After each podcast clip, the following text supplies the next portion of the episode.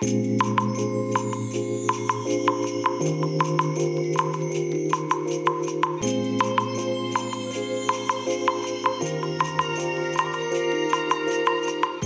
い。皆さんこんにちはこんばんは。お疲れ様でございます。本日はですね9月17日土曜日でございます。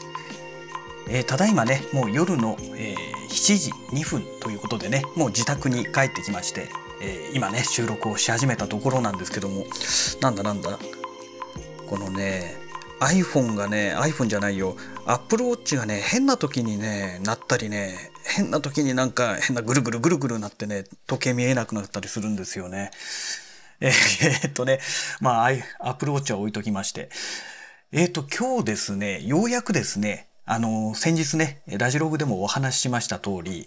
下取りに出したね、レンズ、それから、えー、ブラックマジックのね、BMPCC6K Pro ですね、カメラですね。えー、これがね、えー、某地図カメラさんに、えー、届きまして、でね、早速ね、あのー、査定額がね、結構ね、今日はね、早めに出ましたね。いつもでしたらね、だいたいね、もう夕方ね、5時とか6時ぐらいに出るんですけども、えーとね、一つはねあの2つの箱でね段ボールで送ったんですけども一つはね本当もう2時ぐらいかな？には出てねもう一つもね4時ぐらいにはもう出てきましてうわめちゃくちゃ早いなと思ってね。もしかしたら今日ね、え今日から3連休ということでね、まあ、今日明日明後日、え世間いっぱいはね、え3連休でお休みですのでで台風が来てる関係でね、あのー、雨が降らないのはどうもね関東は今日までらしいんですよ。明日からまたねえー、ままたっていうか明日からはね台風の影響で雨がねもう降り続けるというそういう予報になってますので多分皆さんね お店に行くとかではなくてねあちこちね遊びにお出かけになられてるんじゃないのかなと。でその関係で、えー、まああのねお店が某地図カメラさんのあの下取りのね受付のこのカウンターがね、えー、空いていたのではないかなと、まあ、勝手にね推測してるわけですけどもそれでね、えーまあ、どんな感じになったのかというね最終的な結論のお話ですよね。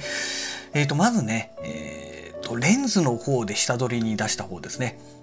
えー、とこれはねなんだっけ富士フイルムの GF20mm から 35mmF4 投資のね、え広角ズームレンズですね。えこれが26万えー、いくらだかっていうね、まあそんな金額なんですけども、あ、26円、32万6700円か。32万6700円。20何万じゃないですね。32万6700円っていうね、えー、結構なね、金額だったわけで、まあこれを現金で用意するのはちょっと私には無理でしたので、えー、今回ね、大量に下取りに出したわけですよ。で、まずね、えー、ブラックマジックのね、BMPCC6K Pro、これがね、19万3000円。それからね、キャノンのね、16mm から 35mm、F4 投資ですね。えー、と、それから手ブレ補正のついてるレンズですね。これがね、2万3000円。結構ね、これが安かったですね。あ、なんだこれ。レンズ内に曇りがあるためマイナス2万円減額となりますって。今気がついた。えー、何それ。そんなオチがついたの？うん。今頃気がつきましたね。そんなものはないと思うんですけどね。あのずっと防湿庫に入れてましたからね、うん、それからねキヤノンのね、えー、EFS ですね。あの APS-C 用のレンズですね。35mmF2.8 マクロ。これもね手ブレ補正のついたレンズですけどこれが2万9000円。それから買ったばっかりのねもう新品同然ですよそれこそ。えっ、ー、とトキナの ATXI11mm から 16mmF2.8 同士ですね。えー、キャノンの EF マウント用ですね。これが2万7000円。買ったのがね4万9000円だからそのぐらいでしたから、まあ、2万2000円ぐらいドブに捨てたっていうところですかね。えー、それとねあとブラックマジックのこの BMPCC6K プロ用の、えー、スモールリーウのケージですね。これがね1500円です。めちゃくちゃ安いですよね。でまあこれ合計でね27万3500円。あだからおかしかったんだな。えーとでまあ、先ほどのね 16mm から 35mm の F4 投資の、ね、レンズが2万円マイナスになっちゃってますから、えーまあ、そこで計算が狂っちゃったんですね。でえーと、3%のね、えー、買取優待券がありましたのでそれがね8205円、えー、それからポイントに換金するっていうことでね、えー、ポイント受け取りアップで2万7350円がプラスされて合計で30万9000飛んで55円えー、309055っていうことでね、えー、このポイントがついたんですけども、まあ、本来でしたらねここに2万円さらにプラスされてるはずだったんですけどねちょっとねこれはねうん気が付かなかったなっていうところですかね。うん、でね今度今回買うレンズは32万6700円ですから、えー、といくら足んないんだ、えー、32万6000ですから、えー、と1万7000円ぐらいですかね。えー、おおよそ1万7000円ぐらい、えー、まあお金が足りないと。ポイントが足りないということですね。で、もう一つの方ですね、今度はね、えっ、ー、と、ブラックマジックのビデオアシストえー、7インチのね 12G HDR っていうねあのモニター型のレコーダーですね、えー、これをね、まあ、今回一緒にポチったわけですよ。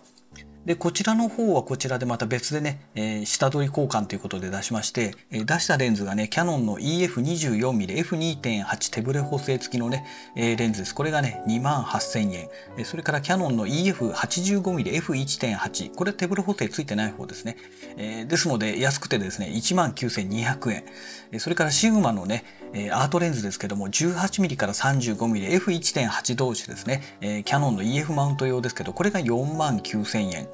それから、えー、キャノンのね EF100mmF2.8L マクロ手ブレ補正付きですね。これが3万4000円。これね10万円ぐらい出してね、9万何千円だか出して買ったやつなんですけどね、新品でね。すごい安くなっちゃいましたよね。えー、それからね、これも昔から持ってたやつで、あの、フォクトレンダーですね。コシナのフォクトレンダー、えー、カラースコパー 20mmF3.5SL2N アスペリアスペリなんとか、えー、キャノンの EF マウント用ですね。これが24,700円ということでね。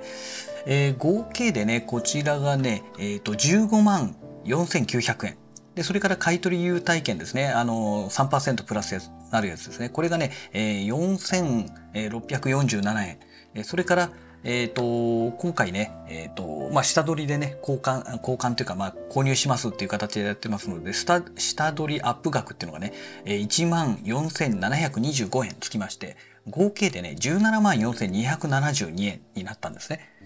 で、えー、ブラックマジックのこのビデオアシストがね、14万7246円になりますので、えー、残りの差額ですね、えー、要は下取りに出した金額の方が大きいので、2万7000飛んで26円、これがね、現金で、えー、入ってくるという状態になりましたから、まあ、先ほどね、1万7000円ぐらい、えー、足りないというお話になったんですけども、ここで2万7000円プラスになっておりますから、まあ、1万円、トータルでね、1万円ぐらいプラスになったのかなと。だから、えー、キャノンのね EF16mm35mmF4 投資のレンズですね。これがね2万円マイナスになってなければね、えー、3万円プラスになったってオチになったわけですよ。そしたらねその3万円でね、えー、SD カードを買ってね、えー、このビデオアシストの方で使えたのになっていうね。まあそういうオチなんですけどもちょっとねこの2万円は大きいですね。痛いですね。ここはね今の今まで気がつかなかったですね。で一応ねえっ、ー、とこの GF24mm からあ 24mm GF20mm から 35mmF4 投資ですね。このレンズはね9月29日発売になりますからまだね、えー、まだまだ先ですね。今日はまだ9月17日ですからね。あと12日間えー、2週間ちょっと弱ですね、えー、まだありますけどもビデオアシストの方ですね。ブラックマジックのビデオアシストの方はもう今日ね、えー出荷されたということでねめちゃくちゃ対応早いなと思ってね本当ありがたいなと思うんですけどもでえっ、ー、と明日ねもう、え、到着するような予定になってます。で、まあ当然ね、私は明日仕事ですから受け取れませんので、あのー、ね、え、某地図カメラさんは黒猫ヤマトで発送してくれますので、で、私あの黒猫ヤマトのね、あのー、メンバーになっておりますから、あの、黒猫なんだ、なんとかとかいうね、えー、何でしたっけ？忘れちゃいましたけど、そのメンバーになってますので、えー、それでね、えー、うちの近くのね、セブンイレブンでね、えー、送ってもらうように頼んでありますので、明日ね、仕事帰りにセブンイレブン寄ってね、えー、これでもう受け取れると。もう時間気にせずにね、行きますというね、まあそういう状態になりましたので、まあ非常に助かるなというところですかね。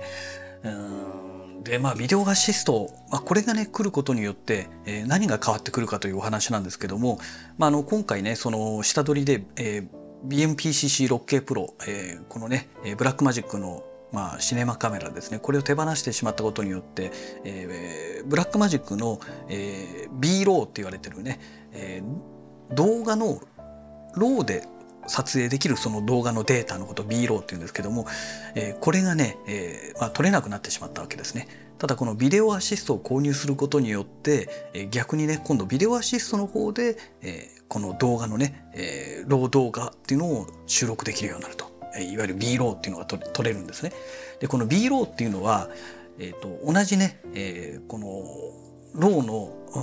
動画の RAW データの規格で ProRes RAW っていうのがあるんですよ。えっ、ー、と、アップルと、えー、アドビと、えー、それからアトム、うん、何でしたっけ？あそこは。アトモスでいいんでしたっけ、えー、この3社がね、共同開発したって言われてるんですけども、えー、この3社が共同開発した ProRes RAW っていうね、えー、この RAW の規格あるんですけども、えー、これとね、決定的に違うところがあるんですね。同じ RAW なんですけども、えっ、と、 Blackmagic のね、B RAW はね、あの、圧縮率を変えられるんですね。えっ、と、3対 1? と12対1があってあともう一つね真ん中3対1と12対1の、えー、真ん中にもう一つあったような気がするんですけどもそれで圧縮率を変えることができますのでで当然ね12対1にすれば一番高圧縮になってるわけですよ。だからデータがちっちゃくなって、まあ、画質が荒くなると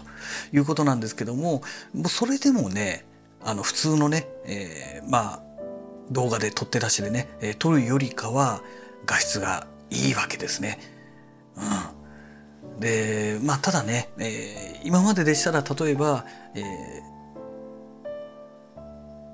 ー、OMDS の OM1 で動画を撮ろうってまだいまだにねあれで撮ったことないんですけどね例えば撮ろうと思ったらあのカメラ単体で撮れるわけですけども B ローで撮ろうとするとこのビデオアシストをに、えーと HDMI ケーブルで接続しないといけないんですね。で当然ビデオアシストの方にも電源が必要ですから、えそうするとねカメラとビデオアシストで両方で電源が必要になって当然ビデオアシストの方モニターもついててレコーダー化になりますから、え、バッテリーもね結構食うんですよ。昔のねビデオアシスト 4K っていうのを私持ってまして結局ねこれあんまりつかなかったんですけどねうん今考えるとね非常にもったいない買い物したなと思ってますけどもえっ、ー、とこれがね結構重いんですよ。でえー、今回買ったね、えー、ビデオアシストも、えー、7インチですから、まあ、同じ大きさのはずですので多分ね結構重いはず なんですね。ですから重くてさらにバッテリーをね用意しなきゃいけなくてでもちろんバッテリーつければもっと重くなってっていうオチになりますのでまあ撮影するのはね正直今まで以上に大変になるかなというところにはなるんですが、えー、ブラックマジックのその BMPCC6K プロ今まで持ってたそのシネマカメラですね。これはね、まあ、シネマカメラということもあってねマニュアルフォーカスなんですね。で、えー、今度は要は通常のね、えー、ミラーレスカメラがそのまま使えるようになると。で特に OM1 が使えるようになるってことになるとこれ実はすごく大きくて OM1 に対して私が期待してるところっていうのはね、まあ、同じ、まあ、会社名もう変わっちゃって変わっちゃいましたけどね。いや元オリンパスから出てる、えー、このマクロレンズですね。30mmF3.5 っていうマクロレンズと 60mmF2.8 っていうマクロレンズがあるんですけどもこの2本のマクロレンズを OM1、もしくはね、元オリンパスのね、えー、EM1X とか EM1M3 とかね、まあ、ああいったカメラに取り付けて、えー、この動画を撮影するとですね、通常ね、マクロレンズってね、あの AFC で撮るっていうのはね、まあ、ほぼほぼ不可能なんですね。そのぐらいね、マクロってピントが合ってくれないわけですよ。ましてや動画でね、えー、この AFC コンテニアスオートフォーカスでねこう被写体をこう追い続けてくれるっていうのはねもうねほぼほぼ不可能なんですね大抵のメーカーができないんですけどもオリンパスのこのマクロレンズこの2本のマクロレンズは本当によくできてましてあの完璧ではないんですけどもかなりね使えるんですよ。でもう実際ねすでにもう以前ね EM1X を持っていた時にこの2本のマクロレンズを使ってねあのアクアリウムの動画を撮ってるんですけどもいやこれめちゃくちゃいいなと。でねあの EM1X もそうでしたけども手ブレ補正がすごい効くわけですよ。で EM1X よりも OM1 の方がねあのグリップの部分がないだけあってね、まあ、非常にコンパクトで軽くなっておりますので余計いいなとただビデオアシストをつけることによってねうんちょっと大きくなるし重くなるしっていうねでどうやって固定するんだっていう問題も出てきますからちょっとその辺ねおいおい考えないとはいけないんですけれどもまあその辺を引いたとしてもね B ローでアクアリウムのそのマクロレンズを使ったね、えー、撮影ができるっていうのは、まあ、かなりね個人的にはね大きいですよね。うん、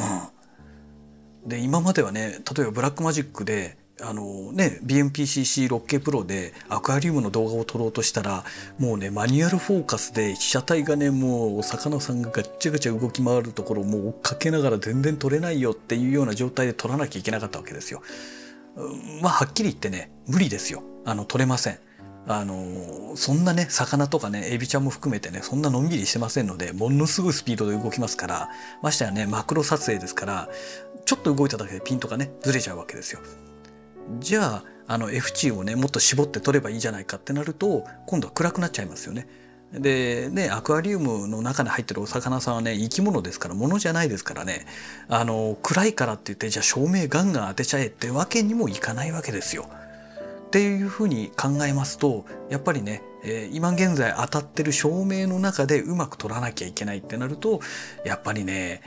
うんちょっと無理があるんですよね。うんでそういう意味でもねあのオートフォーカスコンティニュアスオートフォーカスがね使えるっていうのはねめちゃくちゃ大きいことなんですよね。うん、であとはね願わくばねパナソニックの GH6 えこれがねまだねあの B ローに対応してないんですよ。一応ねあの ProRes RAW にはね対応してくれてるんですけどもねあの Blackmagic の方にはねまだね対応してないんですよね。なんなんだろうなと思ってね。で GH5 と GH5S はね、まあ、あのもうディスコンになってるみたいですけどね、えー、この2つのカメラはね Blackmagic に対応したんですよね。であとパナソニックのねえーと、S シリーズですねあのフルサイズの方ですねこっちもねあの B ローには対応してるんですよ。なぜか GH6 は未だにね対応してなくてですねいやいい加減そろそろ新しい 5A はね公開してくださいよってちょっと言いたくなっちゃうんですけどもそこがね気になるとこなんですよね。まああの OM1 だけでも悪くはないんですけどもえっ、ー、とね OM1 のね最大の欠点があるんですよ。それ何かと言いますとあの HDMI 端子なんですね。えー、ビデオアシストの HDMI 端子っていうのは、まあ、いわゆるフルサイズなんですけどもで OM1 の方がね、えーとマイクロだったっけな確かすごいちっちゃいタイプの HDMI 端子なんですよ。でね使ったことある人だと分かるんですけどもあのフルだとがっちりねガチャンとはまってくれてまあよっぽどなことがない限り抜けることないんですけどもあのミニとかねミニ HDMI とかねマイクロ HDMI ってね簡単にねスポンって抜けちゃうんですよ。で端子もねすごく脆弱でちょっと当たっただけでねなんかもうポロッと折れるんじゃないかっていうぐらいね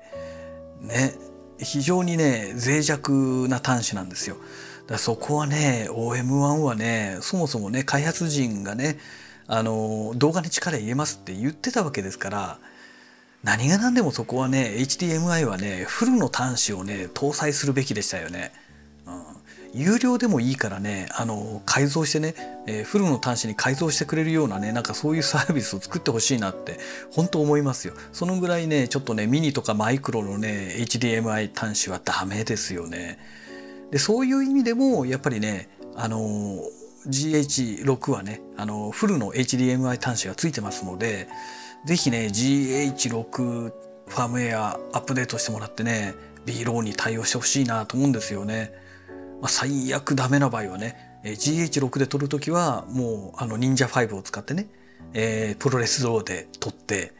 で、忍者5を使うとね、今度はね、どんなメリットがあるかということなんですけども、ちょっと話飛んじゃいますけどね、忍者5だと SSD を使えるんですよ。で、普通のパソコン用の SSD をそのままガチャンって差し込んで使えるようになりますので、あの、記録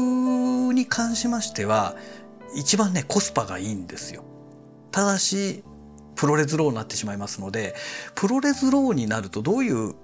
制限が出てくるかと言いますと私の場合 ProRes RAW で編集できるソフトっていうのがあの何でしたっけ？えー、ロジックじゃなくてロジックは音楽の方だよ、えー、 Final Cut Pro 10でしかできないんですね。で Blackmagic から出してるあの DaVinci Resolve では使えないんですね。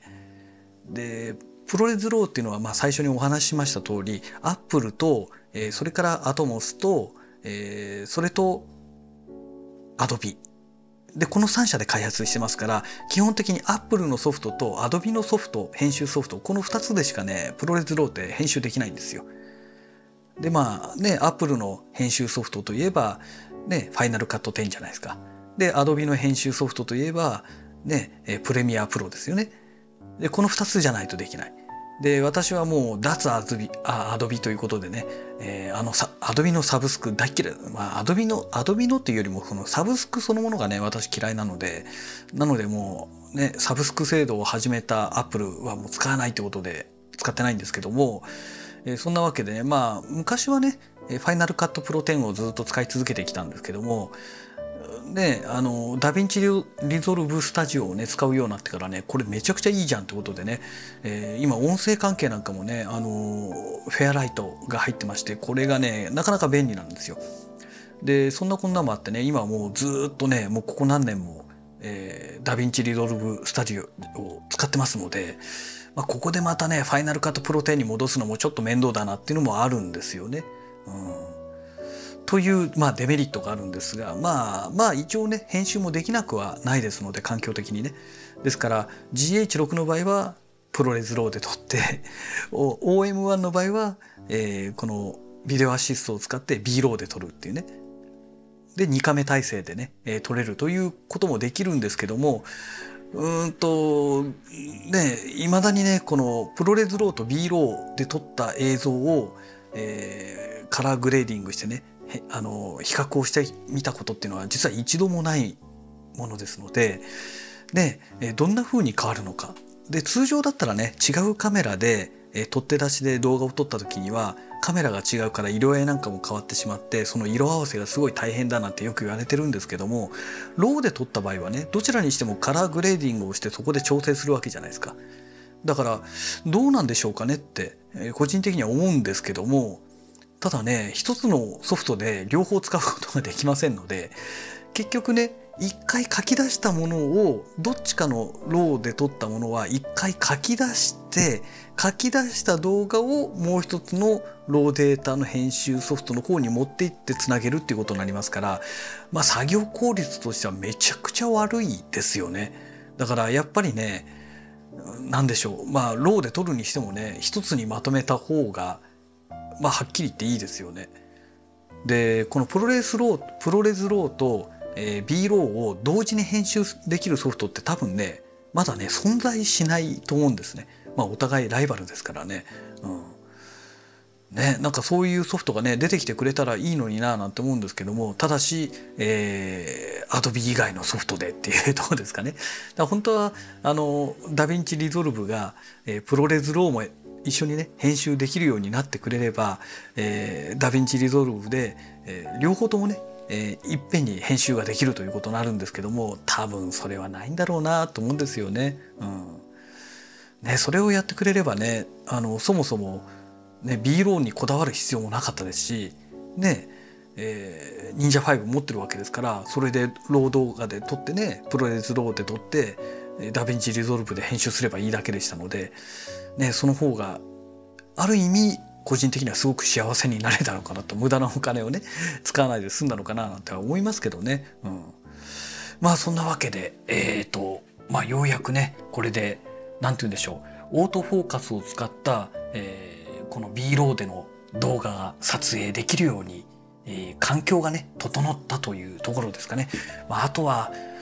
ねコロナがもうちょっと収まってくれてねあちこちねあの移動しまくってね、あのー、撮影に行けるようになってくれたらいいなと思うんですけどね、まあ、それがいつの日になるのかっていうねところですね。はい。えそんなわけでね、もう24分経過しましたので、いい加減ね、えこの辺りで本日のラジログは終了したいと思います。それではまた。